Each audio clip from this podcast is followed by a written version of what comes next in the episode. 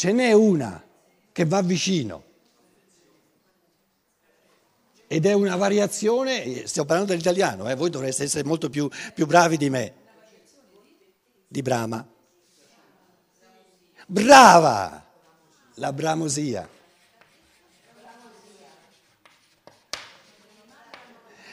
Vedete, il linguaggio italiano ha, avuto, ha sentito la necessità di creare questa parola. Nessuna parola viene creata, a parte gli ultimi decenni dove gli esseri umani diventano arbitrari nel linguaggio, no? ma finché era lo spirito del popolo a creare parole, nessuna parola è stata creata a vanvera, eh, senza, senza ragion veduta. Quindi il linguaggio ha creato questa bramosia. Questa bramosia va vicino, però non, è, non coglie il, il centro della gioia, del tipo di gioia che l'animale sente. Però è la bramosia, questa parola va vicina e sta a indicare che il, il, genio del linguaggio italiano sapeva che qui manca qualcosa. Se ci fosse soltanto la parola brama, mancherebbe qualcosa. E c'è la parola bramosia, una parola bellissima. Una parola che nessun italiano sa spiegare a un tedesco cosa sia la bramosia. Mi dispiace Michael, ma...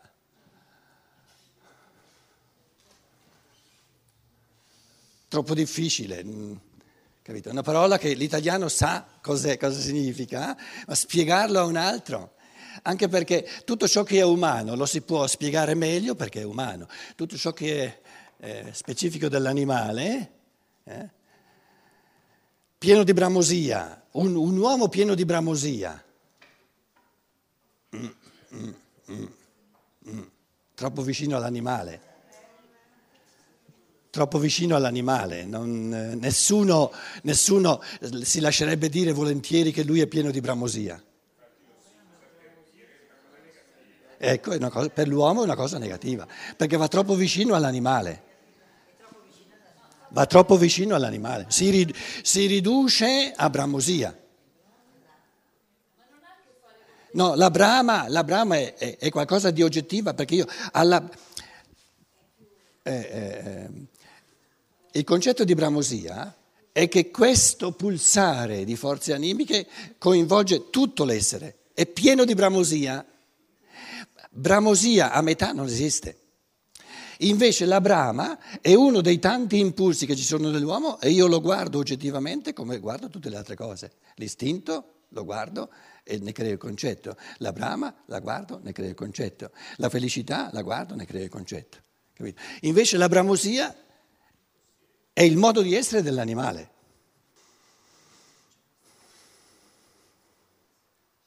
Il suo modo di essere. non c'è altro.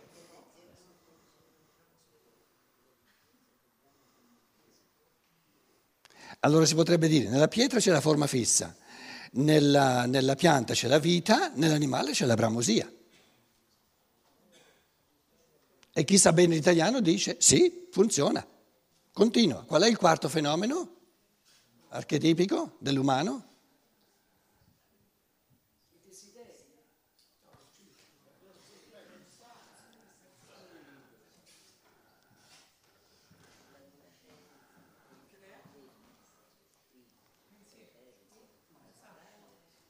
Certo.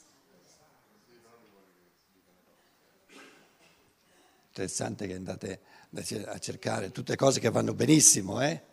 ma manca quella più...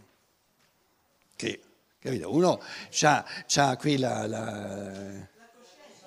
Ma no! Uno vi dice, ma che è la coscienza? Io sono un incosciente. Avete detto un sacco di cose e non ho sentito da nessuno la parola dove ogni essere umano direbbe sì, la libertà. Ma non è venuto in mente a nessuno. Avete detto almeno 15-20 cose, nessuno ha detto la parola libertà. Per cogliere a livello psicologico immediato l'essenza dell'umano. Eh, stiamo facendo la filosofia della libertà io faccio i tre fenomeni primigeni per arrivare all'umano e vi dico adesso che parola usiamo in italiano per cogliere il centro di questo fenomeno umano. Mi tirate fuori un sacco di roba teologica, filosofica, eccetera, eccetera, eccetera, e nessuno ha pensato alla parola libertà. Questo sta a dire che siamo veramente agli inizi. Per me ne è la dimostrazione. La libertà, santa pace. Perché la libertà, finché, se io dico la coscienza e l'altro mi dice ma te sei incosciente, scusa. Eh? Il pensare, il pensare, che, che, che, è il pensare? Cos'è? Dica, dica sempre il pensare. Poi che altro vede? L'io, l'io. L'io, traducete in inglese l'io. The I, the I. L'occhio. Non esiste in I, I, the I, non esiste. In inglese non esiste proprio. Com'è? Eh, devono arrampicarsi sui vetri, capito? Eh, certo, certo.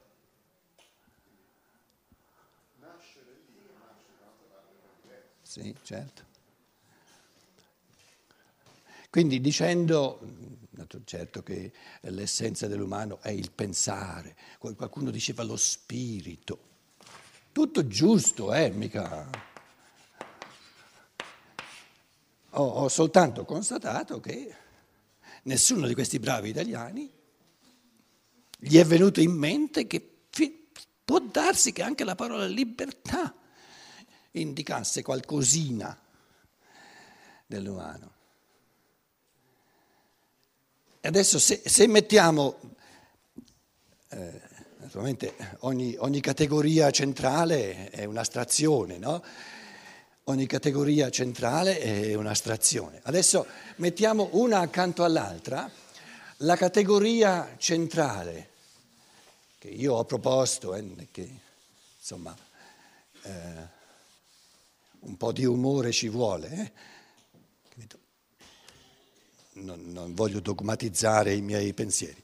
Adesso, bramosia, abbiamo detto per l'animale, ed è una cosa, sì, centrale nell'animale, e libertà. Io direi ci calza, perché la bramosia è non libertà.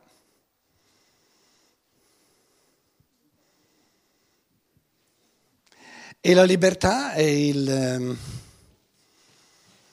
la sovranità, essere sovrani sulla bramosia. Se è la bramosia a condurmi, a, a spingermi, a determinarmi, non sono libero. Quindi si può essere liberi solo senza brame.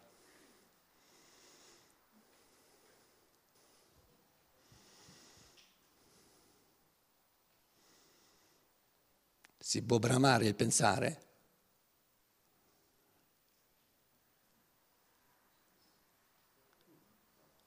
No, no, lo si può solo godere, non bramare. Si può bramare solo ciò che non si ha. Il pensare, se ci sono dentro, non posso bramarlo, lo godo.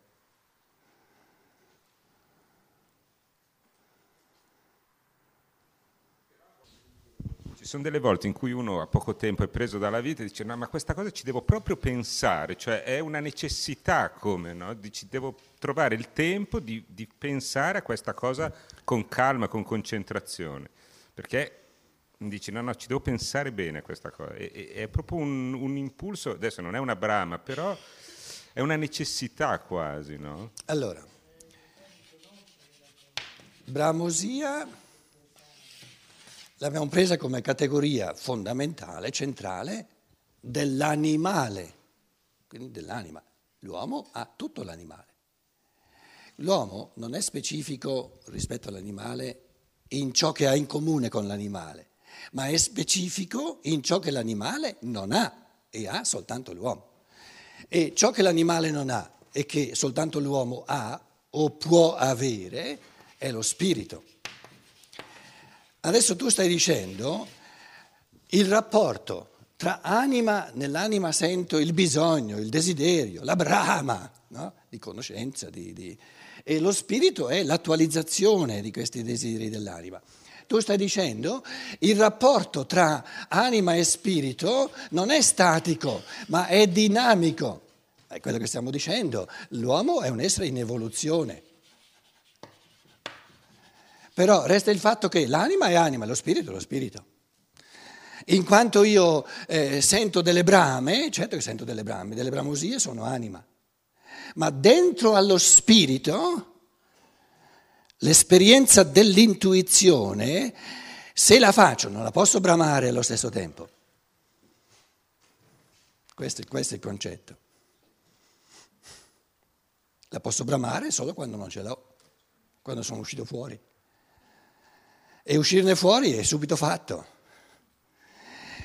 perché eh, l'uomo non è uno spirito costitu- costituito in tutto e per tutto, già perfetto, già fatto. Quello è il concetto dello spirito divino.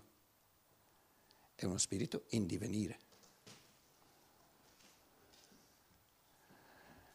C'è il microfono? Grazie.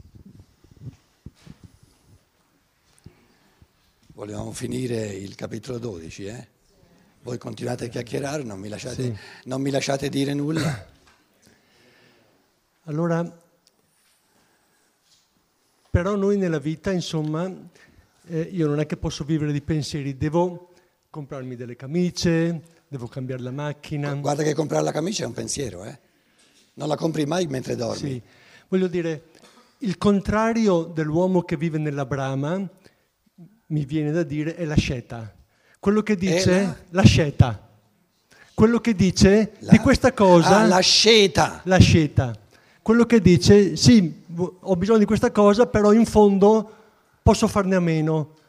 Ha sempre questo pensiero. No? Allora io mi domando, quando è che un desiderio, uso questa parola, non è, un, non, non è più una brama? Dov'è l'equilibrio giusto? No, beh, credo di non aver capito il, eh, il, centro della tua domanda.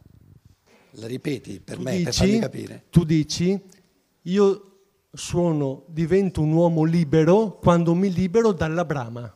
No, no, no. Spero di non liberarmi mai dalla brama, altrimenti devo sparire. Non hai usato queste parole prima? No.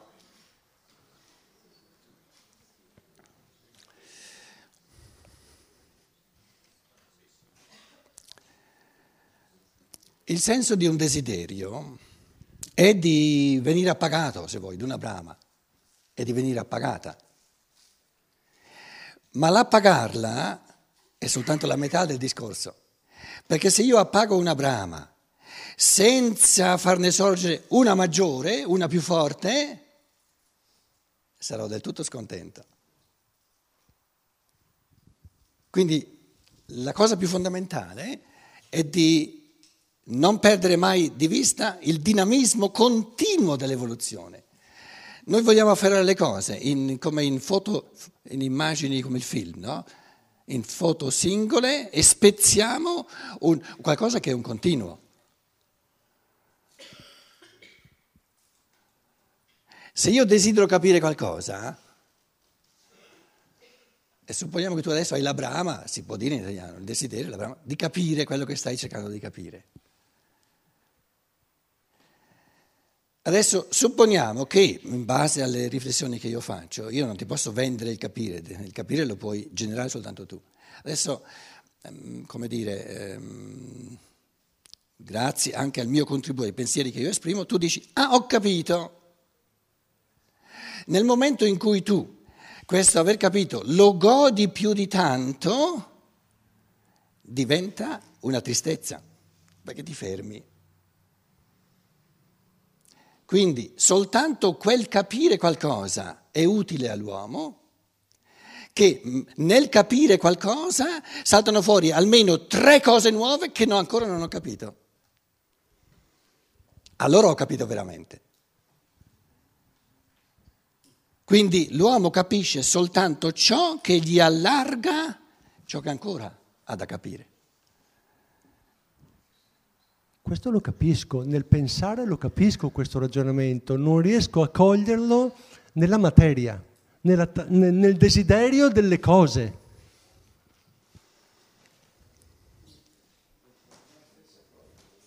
È la stessa cosa.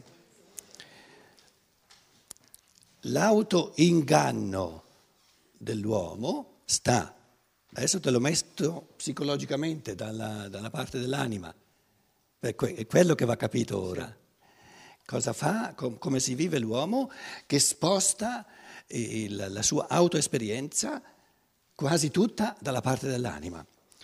La maggior parte degli esseri umani, siccome sono ancora quasi tutto anima e poco spirito, credono che il senso di, del bramare qualcosa sia di, di averlo, di comprarla la cosa e di goderla. E questa è un'illusione. Non si può godere ciò che si ha, si può godere solo ciò che si cerca. Bra- si gode la brama. Esatto. Però la brama ha un senso soltanto nella misura in cui sono nella tensione di trovare qualcosa.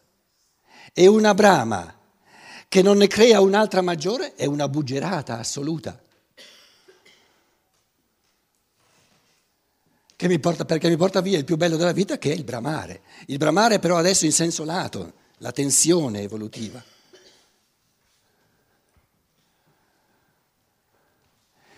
In altre parole, quando io mi sto godendo una, una passeggiata, no? un camminare, adesso tu stavi facendo come se ci fosse il godimento di ogni singolo passo. No, perché se io godessi questo passo qui mi fermerei, se no, eh, se non mi fermo a goderlo non lo posso godere. Quindi è un'illusione pensare che il godimento sia riferito, come nel film, ai... cioè il, il processo di movimento continuo che è una unità viene spezzato e spezzandolo esco dalla realtà.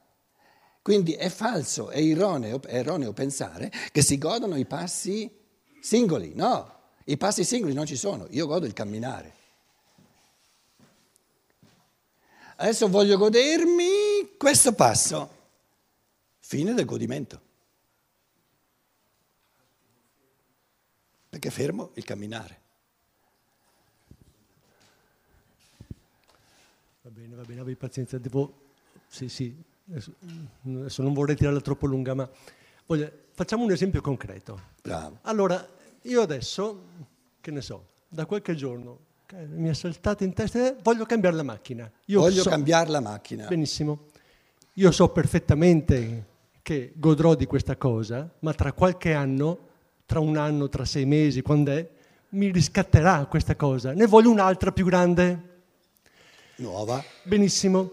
Dunque io a questo punto mi pongo la domanda, ma è una brama questa o è una necessità? Me la devo godere questa cosa? Oppure, è, è, oppure sono in questo mondo delle brame per cui non è mai finita? Che è la realtà dell'uomo d'oggi.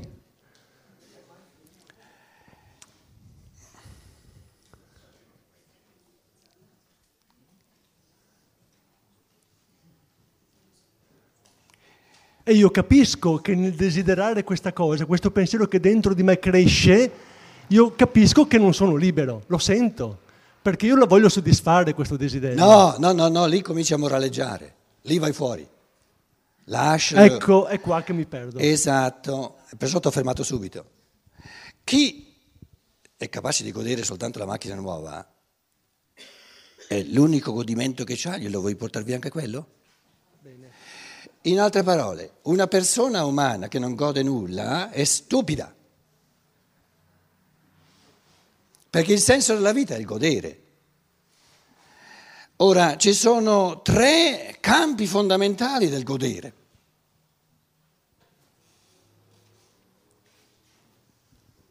Tieni presente che io, la mia morale dice, più uno gode e meglio è. Il mio concetto della divinità è l'essere che ha la goduria più immane che ci possa essere, se no è uno stupido anche lui. D'accordo? Certo. Quindi già il mettere in negativo la categoria del godere è un moraleggiamento che vuole, vuole proprio mortificare l'uomo. Questo è il primo pensiero. Siamo nati, siamo creati per godere, santa pace.